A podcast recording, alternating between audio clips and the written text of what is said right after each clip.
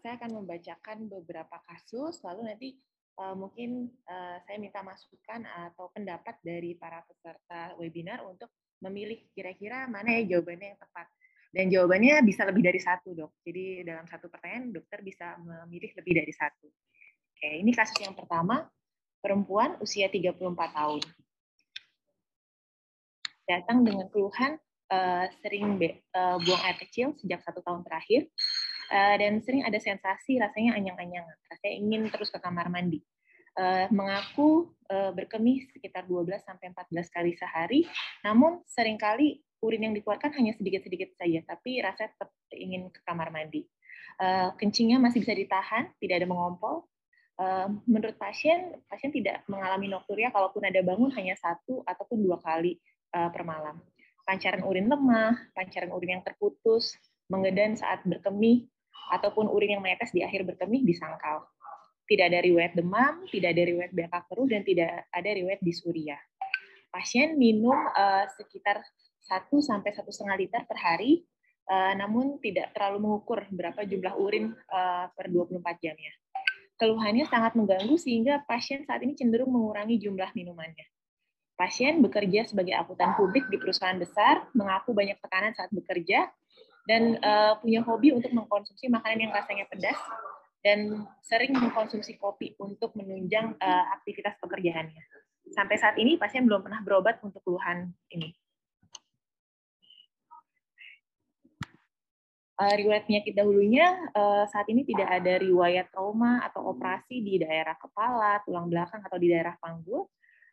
Hipertensi, riwayat stroke, dan diabetes disangkal.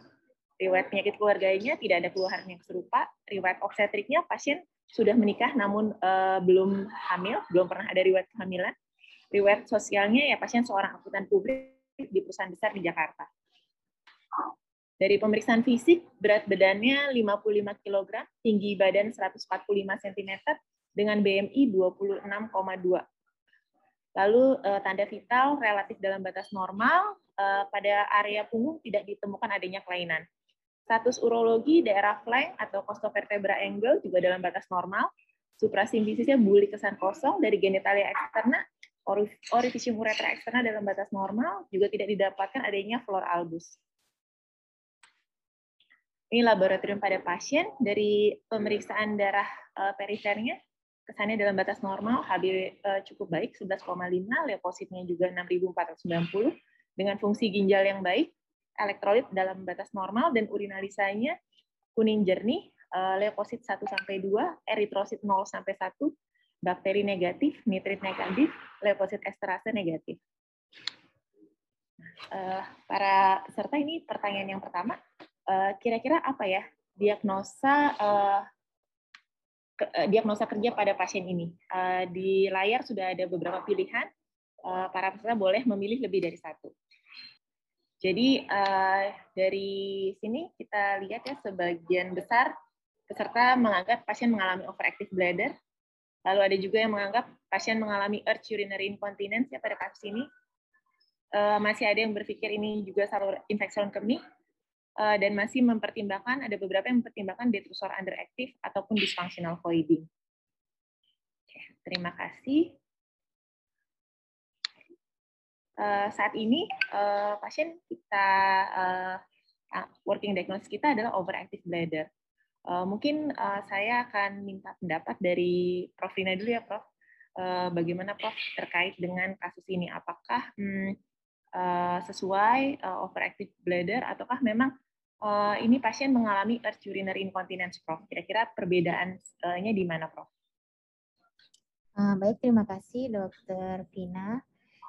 Jadi sesuai dengan definisi overactive bladder tadi ya, jadi kita harus mencari pada pasien ini terdapat urgensi, frekuensi, nokturia. Nah, untuk membedakan dengan urgensi urinary incontinence, karena ada kata incontinence di situ, jadi ditanyakan apakah apabila ada urgensi, apakah sampai terjadi mengompol atau inkontinensia urin. Nah, itu yang membedakan antara overactive bladder dengan urgensi urinary incontinence. Atau mungkin yang kita kenal Bisa juga namanya OAB tipe kering, mungkin yang ini kasus ini jadi tidak ada mengompol. Kalau ada mengompolnya namanya OAB tipe basah atau urgency urinary incontinence. Gitu Dokter Pina. Ya, baik. Jadi untuk pertanyaan yang pertama ini kita sepertinya cukup setuju ya kalau pada pasien ini saat ini mengalami kondisi suatu overactive bladder. Oke, mungkin dari Dokter Stefan ada tanggapan lain, Dok? Ya, Dok. Pada kasus ini saya setuju, Dok, bahwa gambaran untuk yang di awalnya lebih mengarah kepada overactive bladder. Mungkin yang agak sedikit kita harus melihat agak mencurigakan bahwa dia tetap mengalami kesulitan saat sedikit kesulitan saat voidingnya, tapi gejala lain dan juga ketidakadaan penyebab yang jelas, salah satunya ISK tadi sepertinya tidak ada dari labnya. Saya juga setuju bahwa ini lebih mengarah mungkin ke overactive bladder. Okay. Dok, tadi juga kan kita lihat ya ada beberapa peserta yang menganggap ini masih mungkin suatu dysfunctional voiding. Kira-kira ada pendapat bagaimana sih kira-kira membedakan dari mungkin hanya dari anamnesis atau pemeriksaan fisik awal, kira-kira apakah suatu overactive bladder ataukah suatu dysfunctional voiding? Ada beberapa clue yang bisa didapatkan nggak, Dokter Steven? Ya, di sini kalau untuk dysfunctional voiding, pertama sih mungkin kalau saya lihat, kalau sebenarnya pengalaman umumnya proses storage sebenarnya nggak gitu bermasalah, Dok, kalau untuk dysfunctional voiding. Namun kalau saat dia melakukan voidingnya itu sendiri, pada pemeriksaan fisik kita ketemunya semuanya normal. Namun saat dia melakukan proses voidingnya, kita menemukan bahwa antara sphincter dan detrusornya ini tidak terlalu terkoordinasi, dan kita menemukan dia malah melakukan peningkatan aktivitas dari si sphincternya saat kita melakukan voiding yang harusnya terjadi relaksasi. Selama ini kita kesulitannya adalah memang membuktikan hal tersebut, akhirnya memang harus melihat saat voiding itu dilakukan. Salah satu yang terbaik adalah kita lakukan dengan urodinamik, saya rasa dilihat. Dan kalau kita melakukan di luar konteks urodinamik, misalnya di rehab kita nggak punya fasilitas untuk urodinamik, kita bisa menggunakan mungkin biofeedback, tapi sulitnya adalah pasien memang harus melakukan proses itu, proses voidingnya, bukan hanya melakukan kontraksi atau relaksasi dari sphincter atau pelvic floor-nya. Mungkin itu, Dok, dari saya, Dok. Jadi kalau overactive biasanya keluhan lebih di fase storage ya, Dokter Steven ya. Iya, betul, betul. Sedangkan kalau dysfunctional voiding keluhan lebih di fase voiding ya, susah. Voiding, betul. Mungkin harus mengedan gitu ya. Ya, menunggu lama. Ya. Dari Prof Rina ada tambahan, Prof, untuk terkait dysfunctional voiding ini, Prof, pada perempuan? Iya, jadi untuk dysfunctional voiding itu mungkin mau mengingatkan saja. Jadi tadi dalam guideline, dalam panduan tata laksana itu kita harus memperhatikan misalnya seseorang itu memang ada gejala storage-nya ya, gejala-gejala overactive bladder, tapi jangan lupa untuk menanyakan fase voiding-nya bagaimana. Kalau misalnya fase voiding-nya kira-kira ada keluhan, seperti tadi misalnya agak susah, pancarannya kurang bagus, kemudian terputus-putus, atau harus mengedan, itu dari panduan tata laksana itu agar diperiksakan uroflometri juga, uroflometri dan residu urin. Nah dari situ sebenarnya kita sudah bisa mengira-ngira ya, gambaran dari kurvanya itu ada tertentu untuk dysfunctional voiding, dan bisa juga kita kombinasi misalnya uroflometri dengan EMG sehingga melihat adanya diskoordinasi lah ya antara sphincter dengan detrusor.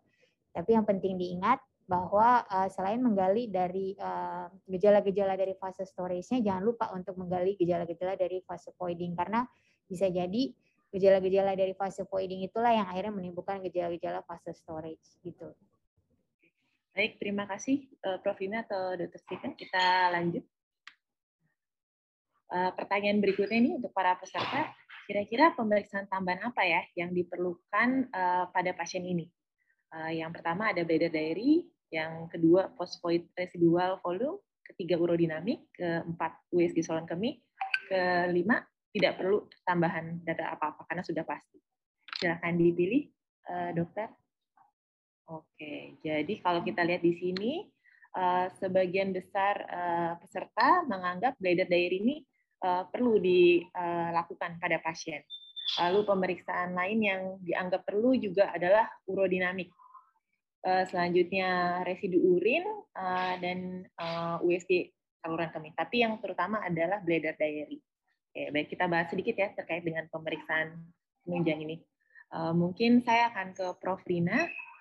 Prof, kalau menurut peserta ini setelah mendengar dari kuliah Prof tadi, bladder diary itu salah pemeriksaan yang paling penting nih untuk membantu mendiagnosis pada pasien ini. Tapi ada juga yang berpendapat urodinamik juga dibutuhkan pada awal tata laksana pasien. Bagaimana Prof pendapatnya?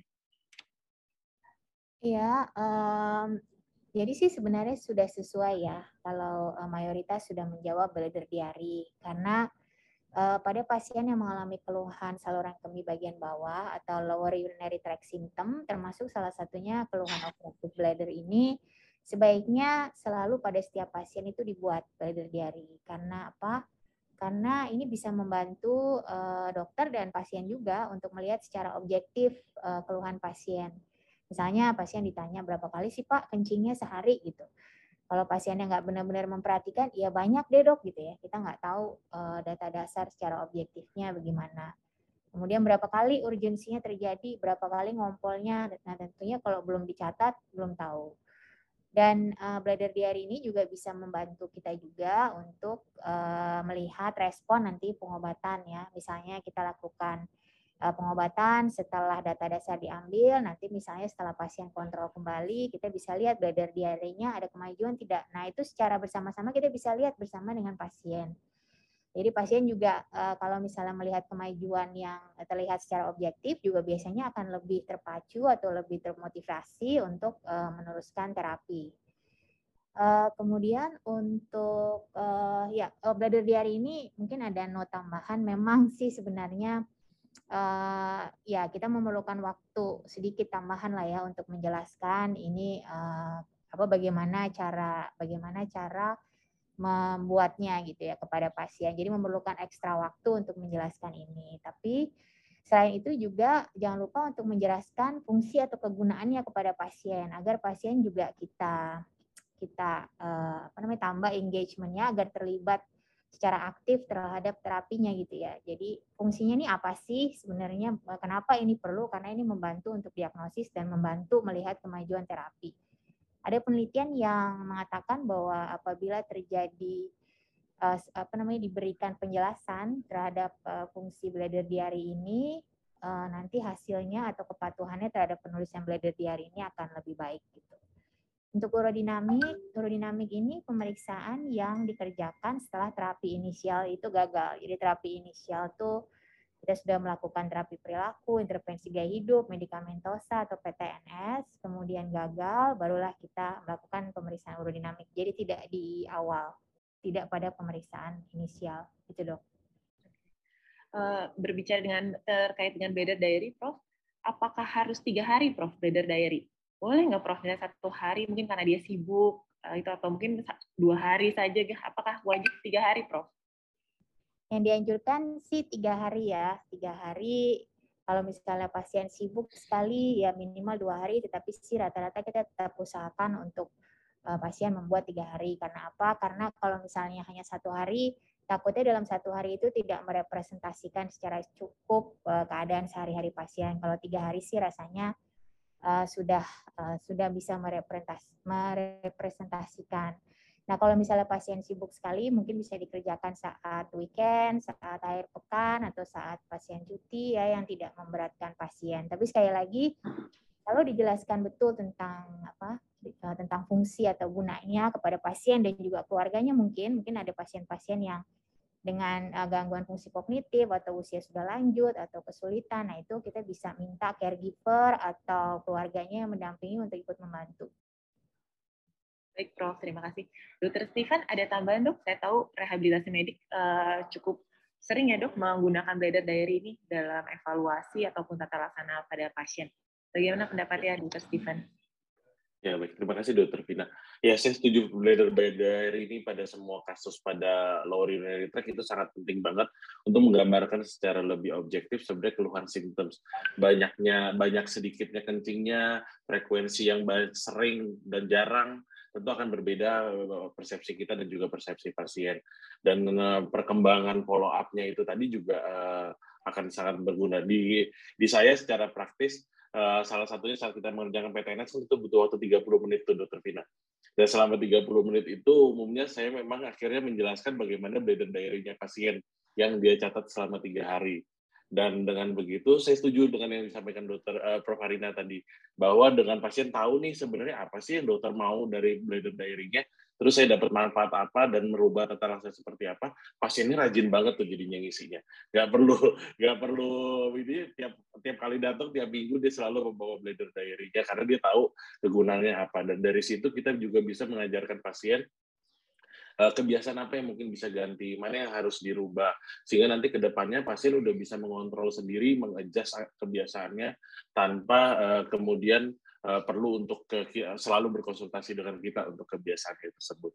Dan untuk mungkin poin tadi lumayan banyak yang menjawab PVR, saya rasa ini salah satu yang sering kita kerjakan juga untuk direhab, terutama jika memang kita ada sedikit kecurigaan bahwa ada juga gangguan pada fase voiding-nya. Umumnya kalau hanya murni operated bladder, kita tidak melihat banyak gangguan pada fase voiding, tidak ada residu yang cukup bermakna. Namun jika ada kecurigaan gangguan pada fase voidingnya, biasanya kita mengkonfirmasi ulang dengan PVR, di mana residu yang umumnya kita anggap normal atau masih bisa ditolerir adalah di bawah 20% untuk secara rasio antara residu dengan total volume urin saat itu. Dan jika nilainya lebih dari itu, kita harus mulai mencurigai bahwa ada hal lain selain hanya overactive bladder. Mungkin itu dari tambahan dari saya sedikit, Dokter Vina. Oke, baik. Jadi memang bladder diary ini sangat penting ya. Ini yeah, metode yang penting untuk mengevaluasi pasien dengan keluhan storage ya. Dan memang tadi seperti yang Prof. Vina bilang, dokter sangat disarankan untuk mungkin mengkomunikasikan terkait dengan bladder diary ini kepada pasien untuk lebih baik dan mungkin menekankan apa ya manfaatnya buat pasien sehingga pasien termotivasi untuk melakukan bladder diary. Kalau dia tahu manfaatnya, dia bisa merasakan manfaatnya, mungkin dia akan lebih terpacu untuk mengerjakan bladder diary ini dengan baik. Baik. Nah, menyinggung sedikit terkait dengan pemeriksaan post-void residual volume. Mungkin saya tanya ke Prof. Ina. Prof, untuk kasus misalnya overactive bladder ini, apakah cukup hanya memeriksakan post-void residual volume atau mungkin harus dipadankan dengan uroflometri? Bagaimana, Prof? Memang sih sebaiknya kalau misalnya memang ada alat uroflometri, memang kalau di klinik urologi itu alat uroflometri tersedia ya secara bedside di ruang praktek. Tapi ya, kalau misalnya tidak ada, minimal memang dari guideline itu kalau ada keluhan voiding minimal diperiksa post void residual volume. Bisa dengan USG atau kalau misalnya tidak ada fasilitas USG, bisa saja dilakukan kateterisasi misalnya kemudian diukur berapa sisanya. Nah, ini terutama penting untuk yang kasus voiding tadi, Dokter Vina. Kalau misalnya memang dirasa tidak ada keluhan fase voidingnya, mungkin uroflometri dan PVR tidak diperiksa.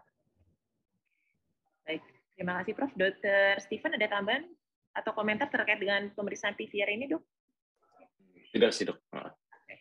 Baik, kita lanjut ya. Mudah-mudahan para pesertanya tetap bisa mengikuti kasus ini. Nah, ini pada pasien ini dilakukan pemeriksaan uroflometri dan pemeriksaan residu urin.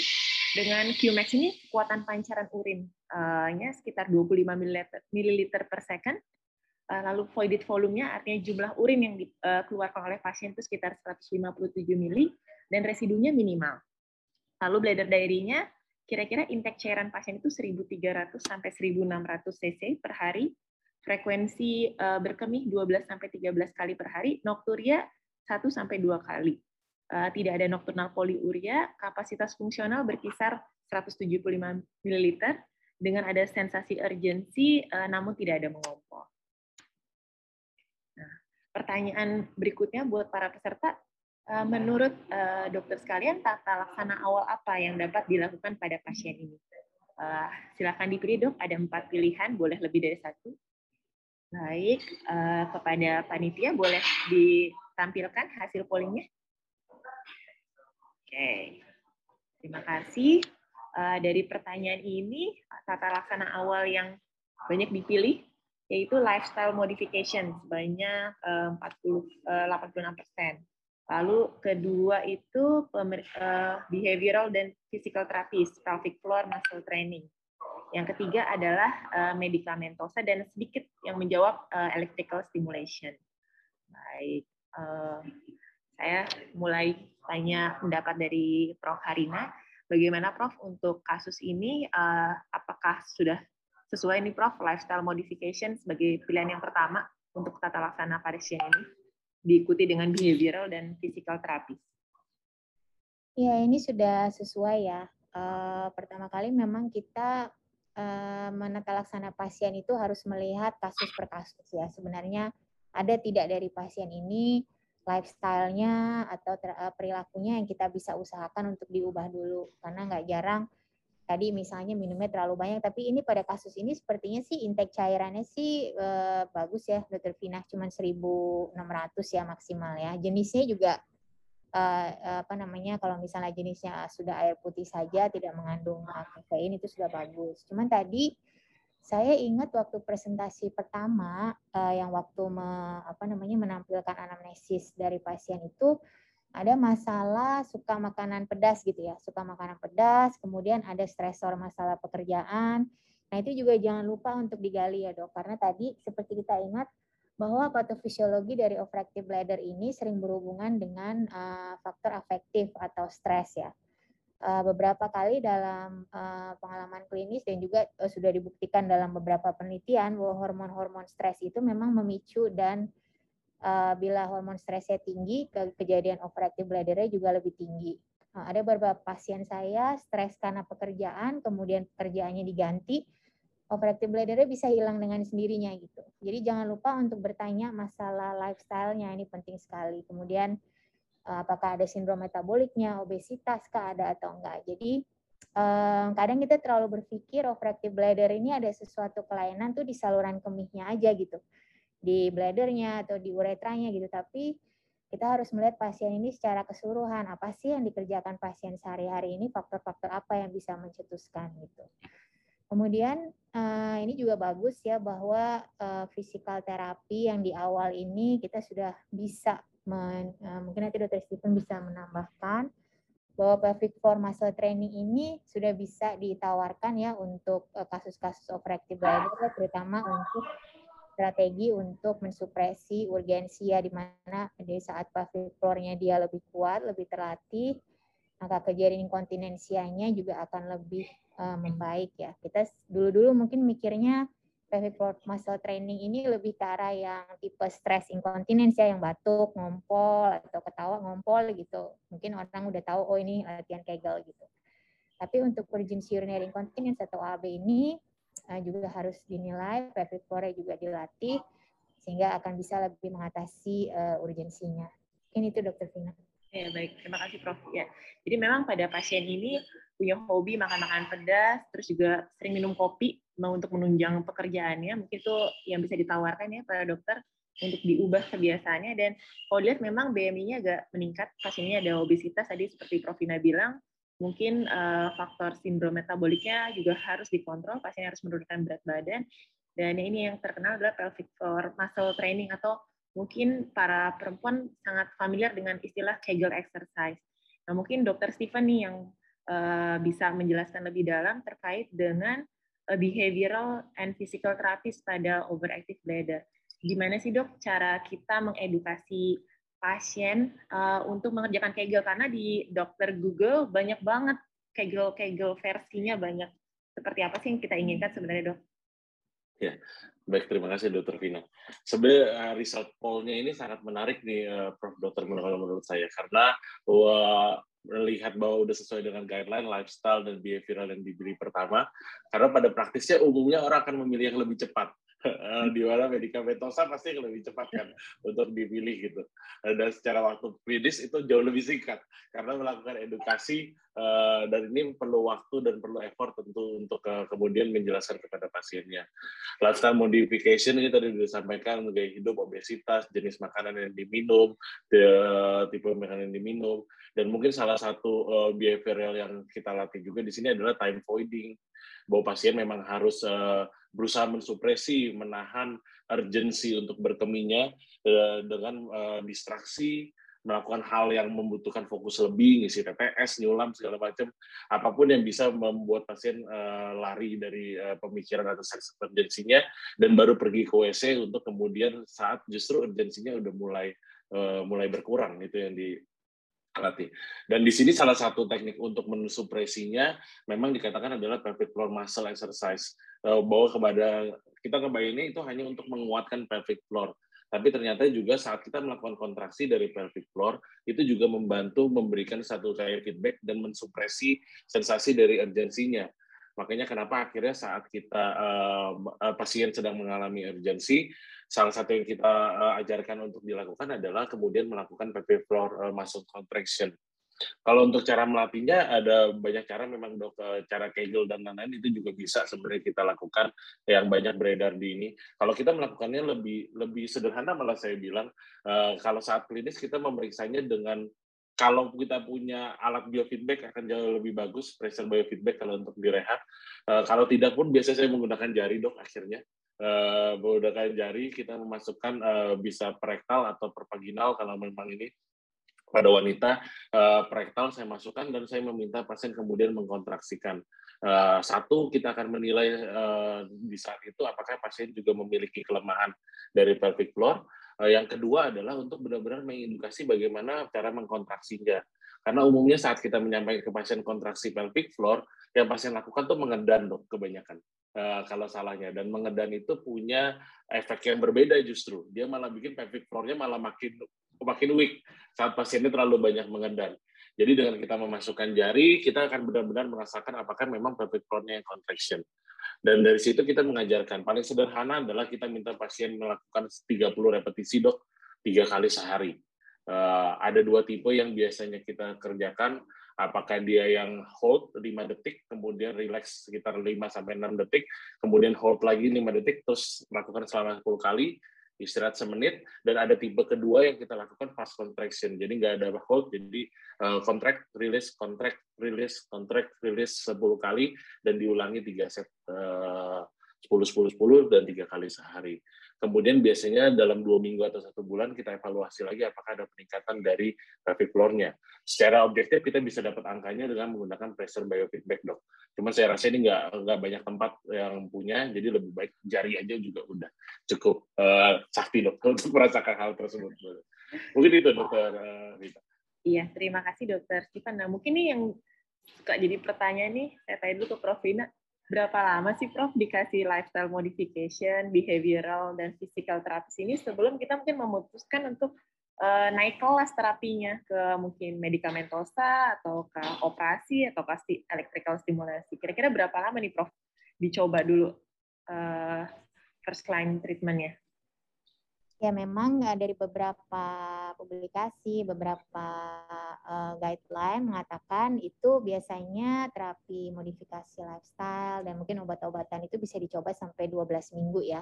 Nah di sini penting sebenarnya untuk edukasi pada pasien bahwa terapi-terapi ini itu bukan terapi yang short term ya. Hanya misalnya untuk terapi infeksi saluran kemih mungkin kita butuh waktu seminggu. Kalau ini, kalau misalnya edukasinya kurang baik, banyak juga pasien-pasien yang merasa sudah enakan, misalnya di terapi seminggu, kemudian di stop sendiri aja obatnya dan tidak kontrol kembali. Itu saya sering mendapatkan yang seperti itu. Nah, itu harus diedukasi dari awal bahwa terapi ini mungkin karena ini terapinya baik ya, jadi kita menjaga makanan, minuman, mencegah sindrom metabolik dan lain-lain. Ini harus dikerjakan seumur hidup gitu, baik termasuk dalam bladder training dan lainnya. Ini bukan sesuatu yang sementara. Kemudian untuk obat juga banyak pertanyaan yang dikhawatirkan, misalnya apakah ini akan ketergantungan, apakah dalam jangka panjang juga akan ada efek samping lah kemana-mana nantinya. Nah kita bisa jelaskan di awal bahwa ya overactive bladder ini mungkin kita bisa analogikan dengan diabetes atau hipertensi ya, yang mungkin juga memerlukan terapi perilaku, lifestyle modification, dan obat juga yang dalam jangka panjang yang sudah diuji keamanannya gitu. Tapi sekali lagi kita mengobati pasien ya, kita bukan mengobati guideline. Jadi kita juga perlu melihat satu-satu gitu pasiennya tipenya seperti apa gitu. Jadi kalau misalnya Ada seseorang yang kita lakukan lifestyle modifikasi, kemudian dalam waktu 2 minggu atau sebulan rasanya nggak maju-maju, kita diskusi, mungkin kita bisa beranjak ke selanjutnya, ke obat-obatan dan PTNS gitu. Jadi guideline itu merely hanya sebagai panduan bagi kita, tapi kita tentunya sebagai seorang dokter kita harus apa ya, menentukan terapi bersama dengan pasien dan tailor-made untuk tipe pasien gitu. Misalnya kalau pasiennya mungkin faktor stresnya tinggi, faktor pekerjaan yang menuntut dia agar segera membaik gejalanya, misalnya ada pasien saya dulu yang pramugari gitu ya, tentunya kita akan bisa lebih cepat gitu berangkat ke terapi selanjutnya. Mungkin gitu, Dokter Vina. Baik, jadi para peserta mungkin yang perlu ditekankan adalah overactive bladder ini kan penyakit yang sifatnya kronik kambuhan. Jadi itu kita jelaskan dulu kepada pasien. Jadi bukan seperti batuk pilek yang dikasih antibiotik mungkin habis itu hilang gitu. Tapi ini penyakitnya bisa kambuhan. Pemicunya datang, nanti mungkin bisa juga kambuh lagi. Jadi perlu pengertian kepada pasien sehingga dia bisa memahami ataupun beradaptasi kepada kondisinya. Seperti itu. Dan ya tadi ya, tailor-made terapinya, walau guideline sebagai panduan, tapi tentu disesuaikan dengan kondisi pasien masing-masing. Nah, mungkin saya sedikit bertanya pada dokter terkait dengan electrical stimulation. Bisa nggak dok kita kasih PTNS di awal-awal nih dok? Oke. PTNS kalau secara guideline kan memang next step-nya setelah lifestyle dan behavioral. Dan dulu memang dilakukan pada pasien yang memang nggak responsif dengan obat-obatan atau memang tidak ada efek samping yang tidak nyaman. Namun sekarang bisa diberikan berbarengan atau malah bisa diberikan sebagai opsi pertama sebelum kita berjalan ke medikamentosa. Saya tetap berprinsip kita evaluasi apakah memang ini banyak faktor behavioral dan lifestyle-nya yang berpengaruh sebelum kita memang beranjak ke selanjutnya. Dan saat step selanjutnya itu memang berdasarkan kondisi pasiennya kita bisa memilih apakah medikamentosa lebih baik atau PTNS memang lebih baik untuk kita coba pertama kali. Jadi sebagai kalau langsung saya rasa enggak Dokter Pina, tetap lifestyle edukasi yang mesti kita berikan dulu. Dan terkait untuk edukasi mengenai terlaksana, benar banget menurut Prof. Haryo, banyak banget yang datang juga. Saya cerita udah obat apa yang diminum, oh saya udah minum obat A dari urologi 1 minggu nggak ada efeknya dok, jadi saya stop aja gitu kan. Padahal 1 minggu ya kita belum bisa melihat efek yang optimal dari obat tersebut gitu kan. Jadi peran edukasi saat kita memberikan tata laksana saya rasa juga cukup penting, termasuk PTNS, karena PTNS sendiri secara penelitiannya itu dia harus dilaksanakan sekitar 10-12 kali, 1 kali seminggu untuk dilakukannya. Di mana kenapa diminta 10-12 kali, karena berdasarkan penelitian setelah 10-12 kali jika ada efek positif yang didapatkan, dan itu efek itu akan long lasting, even setelah PTNS-nya di stop. Dan umumnya berdasarkan pengalaman untuk idiopatik OAB atau OAB pada umumnya, kita bisa melihat respon tuh di 6 kali pertama, udah terlihat tuh biasa responnya. Kita bisa ngelihat dari voiding diary yang dikerjakan oleh pasien. Namun saya tetap selalu menyarankan pasien untuk kemudian menyelesaikan selama 10-12 kali ke depan untuk kita bisa berharap setelah di take off PTNS-nya symptoms-nya nggak balik gitu. Walaupun tetap harus dilanjutkan dengan lifestyle dan behavioral modification tadi. Dan ini harus disampaikan dari awal. Karena takutnya pasien ya cuma datang sekali 2 kali, habis itu nggak ngefek gitu ya, udah nggak datang lagi gitu kan. Saya rasa itu sih. Ya, baik, terima kasih Dokter Stefan. Kita lanjut ya dokter, semua ke pertanyaan berikutnya. Seandainya akhirnya dipilih tata laksana medikamentosa pada pasien ini, pilihan obatnya apa dok? Silakan dipilih dok, ada alfa blocker, antimuskarinik, beta 3 agonis, atau langsung kombinasi nih antara antimuskarinik ataupun beta 3 dengan beta 3 agonis. Para peserta nih Prof memilih antara dua nih, langsung dikasih beta 3 agonis atau mirabegron, atau langsung melakukan kombinasi terapi antara antimuskarinik dan beta 3 agonis. Lalu sedikit, hanya sedikit ada yang memberikan antimuskarinik, dan masih ada yang memilih untuk memberikan alpha blocker juga pada pasien ini.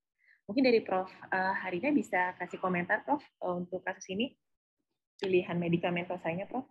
Baik, untuk pilihan medikamentosa yang memang sudah sudah terbukti bahwa antimuskarinik atau beta 3 agonis itu memang secara efikasi ya sudah terbukti di beberapa randomized clinical trial, meta-analisis dibandingkan dengan placebo, tentunya efektivitas untuk menurunkan gejala-gejala obstructive bladder tentunya lebih baik ya. Jadi bisa dipilih di antara dua obat tersebut. Untuk kombinasi antimuskarin gang beta 3 agonis itu dipilih kalau dalam pengobatan salah satu obat saja itu tidak berhasil. Jadi misalnya kita pilih beta 3 agonis kemudian tidak berhasil, nah itu mungkin ada tempatnya kita bisa kombinasikan. Karena dari beberapa penelitian dibandingkan menaikkan dosis, misalnya untuk antimuskarin ini kita bisa naikkan dosis dibandingkan dengan kombinasi, itu lebih hasilnya lebih baik kombinasi. Jadi untuk pilihan pertama karena pasien ini misalnya belum pernah diobati, kita pilih saja salah satu ya, salah satu antimuskarinik atau beta 3 agonis. Kemudian untuk alpha blocker ini biasanya untuk obat-obat alpha blocker ini diperuntukkan untuk pasien-pasien yang ada gangguan voiding ya. Ini terkenal mungkin untuk obat pembesaran prostat jinak. Tapi untuk kasus-kasus obstruksi infravesika pada perempuan juga ini sudah ada rekomendasinya ya, walaupun masih dalam ongoing trial gitu ya. Jadi untuk keluhan-keluhan storage, gejala storage yang cocok adalah antimuskarinik atau beta 3 agonis ya untuk pilihan pertama. Ini itu Dr. Vina. Oke, baik. Iya, jadi seperti yang Prof. Rina telah sampaikan ya, mungkin untuk awal kita bisa pilih salah satu dulu antara antimuskarinik ataupun beta 3 agonis. Mungkin yang salah satu jadi pertimbangan adalah mungkin karena di banyak laporan terapi untuk OAB ini banyak yang tidak bertahan pasiennya karena mungkin salah satunya efek samping. Jadi kalau dilihat memang beta 3 agonis dari sisi efek samping lebih minimal dibandingkan dari antimuskarinik.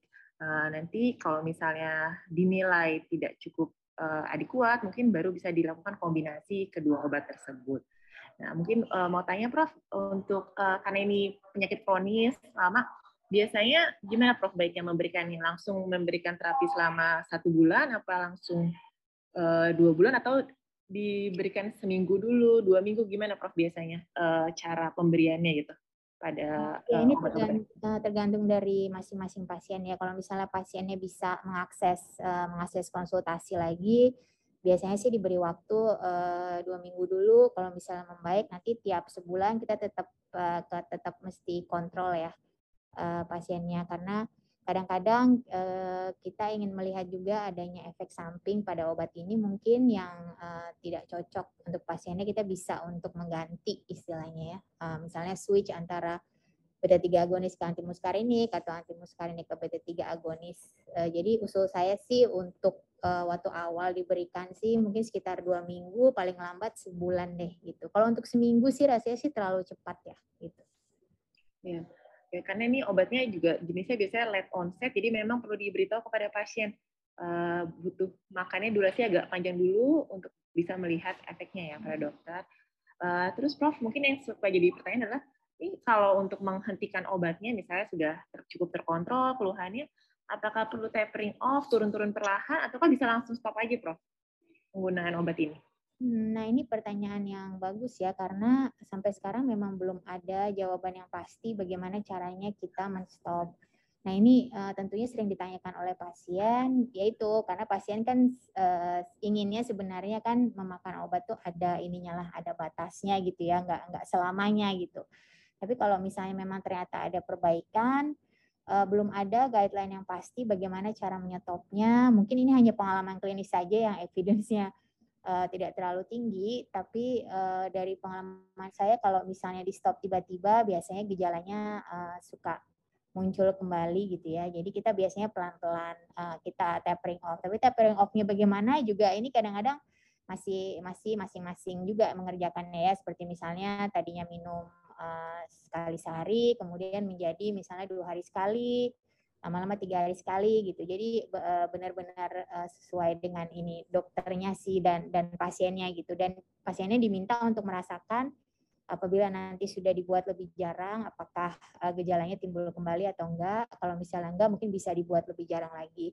Tapi terus terang untuk panduan atau guideline bagaimana tapering off dan bagaimana menyetop ini rasanya belum ada evidence yang cukup sehingga sudah fix ada caranya begitu Dokter Vina.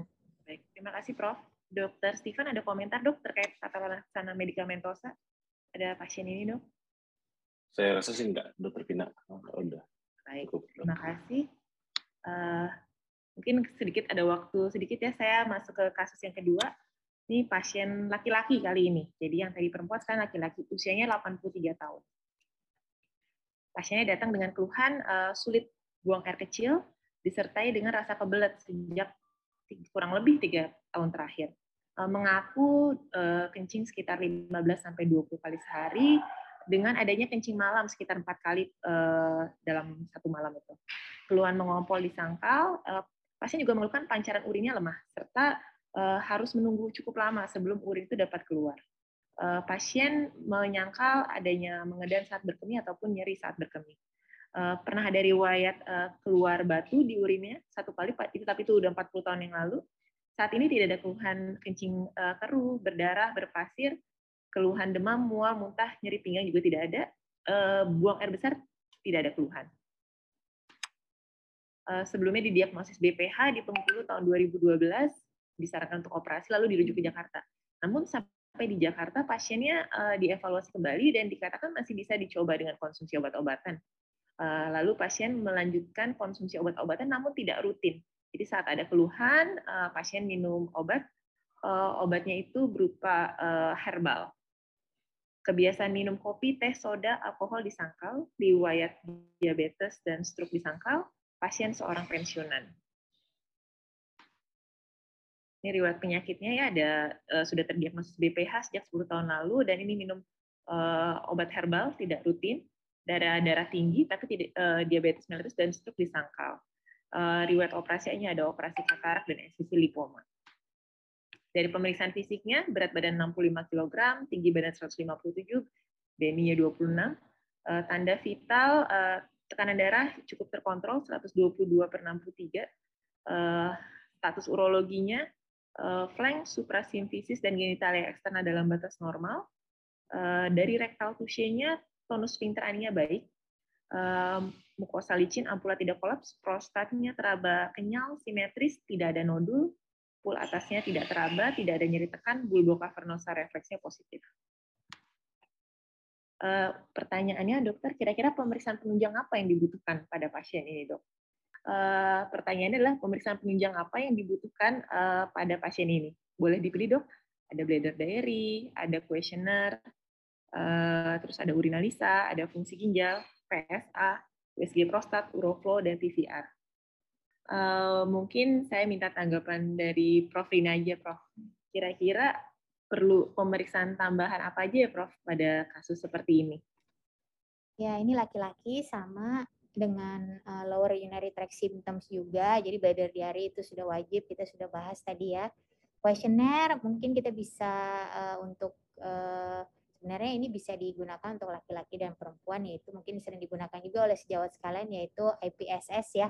Yang kalau tadi dalam overactive bladder ada OABSS dengan 4 pertanyaan, IPSS ada 7 pertanyaan dengan quality of life. Urinalisis tetap penting karena untuk menyingkirkan infeksi saluran kemih. Dan tadi ada anamnesis ini ya Dokter Vina, ada passing stone ya. Iya betul dok. Keluar batu. Nah itu juga jangan lupa kalau sudah ada keluhan passing stone, keluar batu, ada keluhan hematuria, tentunya kita harus evaluasi upper tract-nya juga ya untuk melihat ada masalah atau enggak, ada batu atau enggak di saluran kemihnya. Jangan-jangan keluhan-keluhan lutsnya ini karena ada batu juga, bisa juga batu ureter distal atau batu buli bisa menyebabkan hal yang sama. PSA ini tentunya laki-laki ini usia 80 ya Dokter Vina? Betul Prof, 83. Saya 83, jadi PSA mesti dicek ya untuk usia laki-laki di atas usia di atas 50 harus screening PSA. Kemudian kalau kita mencurigai juga tentunya uroflometri dan PVR ya. Dan kalau kita mencurigai dari rektal tusianya memang sedikit membesar ya Dokter Vina ya. Betul Prof. Dari ukuran prostatnya ya kita setelah melakukan uroflometri, PVR kita juga bisa melakukan USG prostat. Oke, baik. Dokter Steven ada tambahan dok? Saya rasa tidak, Dok, karena memang kalau berdasarkan kalau melihat pasiennya laki-laki usia 83, saya rasa faktor risikonya banyak dengan keluhannya dua-duanya sepertinya ada di storage maupun di voidingnya, sehingga tetap saya rasa rangkaian pemeriksaan yang disampaikan sebagai pilihan ini adalah sesuatu yang sebisa mungkin memang kita harus lakukan pada pasien ini untuk benar-benar kemudian mendiagnosa pasiennya sebenarnya permasalahannya lebih di mana. Apakah memang obstruksinya yang kemudian berujung pada keluhan storage-nya, atau memang murni keluhan storage yang sebenarnya lebih bermasalah daripada obstruksinya, Dok, atau malah dua-duanya. Sehingga nanti treatment yang kita berikan bisa lebih terarah, Dok. Pada kasus ini saya rasa jajaran ini menurut saya cukup perlu untuk dilakukan, Dok. Terima kasih, Dr. Stefan. Nah, jadi pasien ini dilakukan tadi kuesioner menggunakan IPSS dengan total skor 20. Jadi keluhan lutsnya tergolong ini ya berat. Lalu quality of life-nya tidak bahagia nih pasiennya.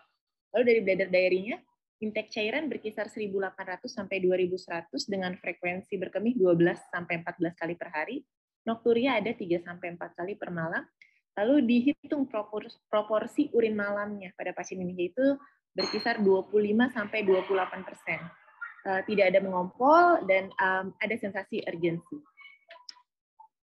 Ini hasil laboratoriumnya, darah perifer lengkapnya, dalam ya hanya ada sedikit anemia, fungsi ginjal masih cukup baik, elektrolit juga baik, PSA-nya 2,3, urinalisanya, leukositnya 2-3, eritrosit 0-5, bakteri tidak ada, nitrit tidak ada, leukosit esterase tidak ada.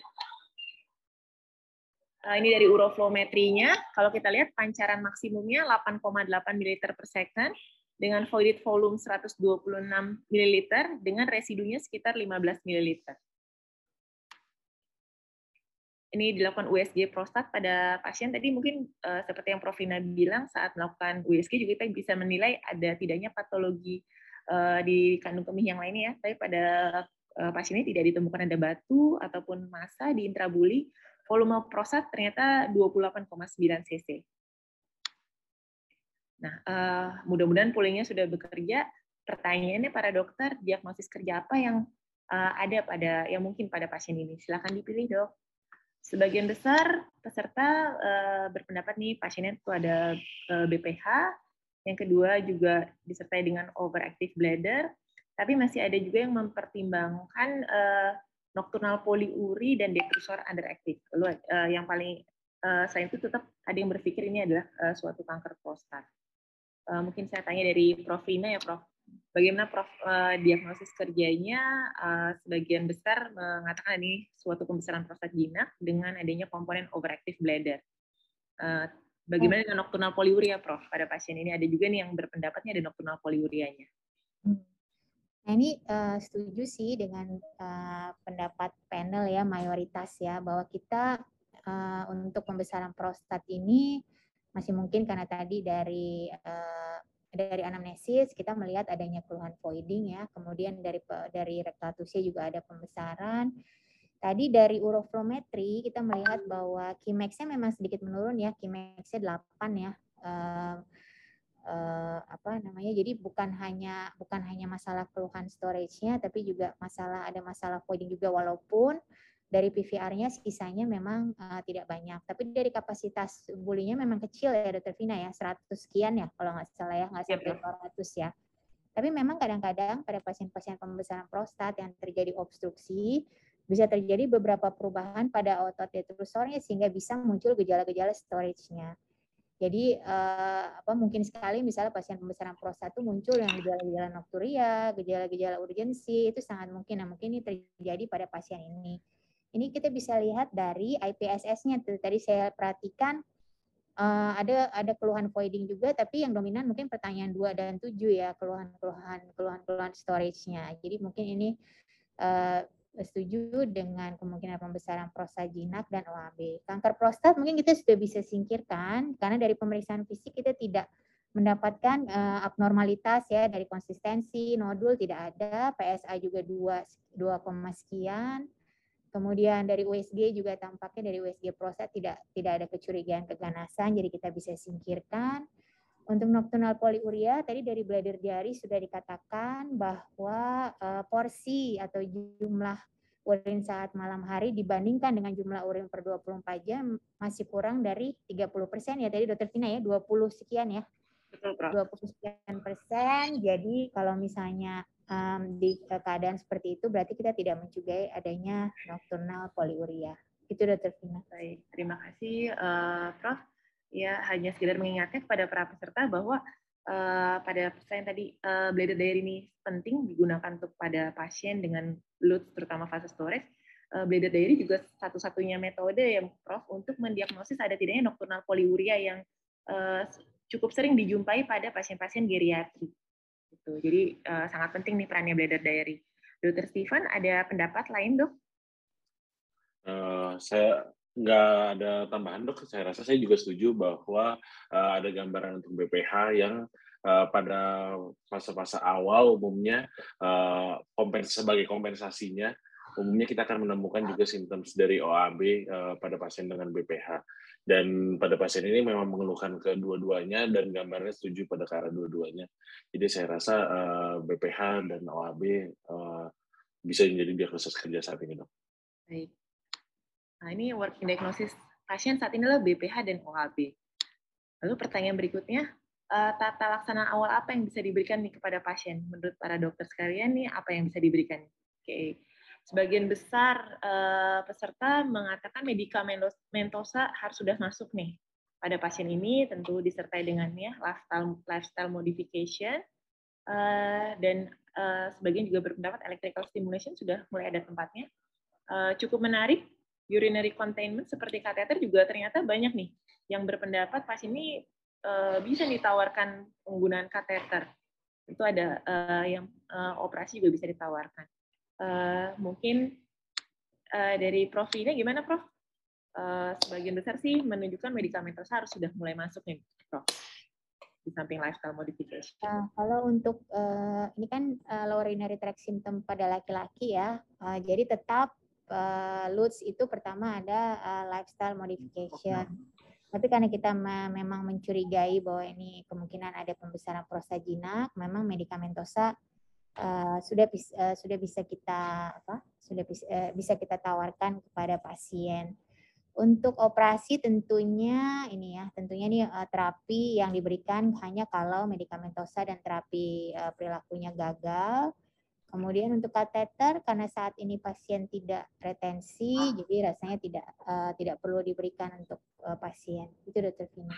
Baik, Dokter Steven, gimana Dok? Ada yang peserta juga memikirkan untuk electrical stimulation. Dokter Stefan, pada pasien ini bagaimana? Pasien usia tua 83 tahun. Baik, Dok. Terima kasih, Dok. Kalau pada pasien ini, Dok, saya sih lebih setuju bahwa kecurigaan awal saya lebih ke simptom OAB-nya lebih merupakan akibat atau ikutan dari obstruksi dari BPH-nya, Dok. Jadi saya selain behavioral tadi, saya setuju tata laksana apakah obstruksinya jika kita bisa kurangi mungkin dengan medikamentosa, simptom OAB-nya apakah akan mengalami perbaikan juga seiring dengan itu. Kalau untuk electrical stimulation di sini, saya rasa jika penyebabnya adalah memang benar ke arah obstruksinya kemudian menyebabkan simptom OAB-nya, electrical stimulation bisa jadi nggak terlalu efektif nih, Dok, karena source penyebabnya ini masih ada gitu untuk yang di sininya. Jadi saya rasa benar-benar itu kita lebih fokus untuk medikamentosa atau jika memang tidak responsif pertimbangan untuk operasi mungkin kalau dari sisi urologinya, baru setelah itu jika obstruksinya memang udah jelas nggak terlalu signifikan dan simptomnya masih ada, saya rasa di situ kita bisa masuk untuk medikamentosa untuk OAB-nya ataupun dengan electrical stimulation. Baik, terima kasih. Ini mungkin kita sampai di pertanyaan terakhir. Tata pilihan obat-obatannya apa yang bisa diberikan pada pasien? Silakan dilakukan polling. Oke, dari panelis menunjukkan yang di awal diberikan ini alfa blocker berupa contohnya salah satunya tamsulosin, dan yang kedua mungkin bisa disertai dengan pemberian beta 3 agonis mirabegron ataupun antimuskarinik. Dan sebagian juga ada yang berpendapat 5 alfa reduktase inhibitor bisa diberikan. Mungkin dari Prof. Rina, Prof, gimana Prof untuk pasien usia tua dengan keluhan LUTS terutama fase storage, bagaimana Prof pilihan medikamentosanya? Iya, alpha blocker setuju ya, karena memang ini adalah pilihan medikamentosa untuk merelaksasi dari otot polos dari prostatnya, jadi mengurangi gejala obstruksi. Nah, untuk kombinasi antara alpha blocker dengan beta 3 agonis atau antimuskarinik, ini kita bisa melihat dulu, misalnya dengan kombinasi terapi ini bisa diberikan apabila dengan terapi monoterapi tidak didapatkan hasil yang memuaskan. Jadi seperti tadi Dr. Steven katakan, obstruksinya bisa menyebabkan gejala-gejala storage gitu. Jadi kita harapkan dengan monoterapi, misalnya dengan alpha blocker, kita lihat apakah terdapat kemajuan dari keluhan-keluhan storage-nya juga. Kalau tidak, kita bisa kombinasi dengan salah satu ya, beta 3 agonis atau antimuskarinik. Tapi ini hati-hati karena ini usia tua, dipertimbangkan juga dengan antimuskarinik yang bisa mengganggu fungsi kognitif ya, juga diperhatikan tensi dan lainnya. Untuk desmopressin ini diberikan pada pasien-pasien dengan nocturnal poliuria. Jadi kita lihat bladder diarinya apakah porsi urin malamnya itu lebih dari 30% dari per 24 jam, kalau lebih kita bisa tawarkan desmopressin. Untuk finasterid ini kita tawarkan pada volume-volume prostat yang besar ya. Beberapa guideline mengatakan 30 atau 40 ke atas dengan PSA yang di atas 1,5. Jadi tadi sih volume prostatnya 28 ya, Dr. Vina, saya lupa. Di USG prostat. 28. Misalnya dengan volume prostat yang kecil, ya mungkin kita bisa dengan alpha blocker saja. Itu mungkin Dr. Vina. Baik, terima kasih Prof. Rina. Mungkin sekian saja case-based discussion kali ini. Terima kasih Prof. Rina, Dr. Stefan atas masukannya. Semoga case-based discussion ini bisa membantu para dokter sekalian dalam menata laksana pasien-pasiennya nanti di pusat-pusat kesehatannya. Terima kasih atas kesempatannya. Saya akhiri. Assalamualaikum warahmatullahi wabarakatuh.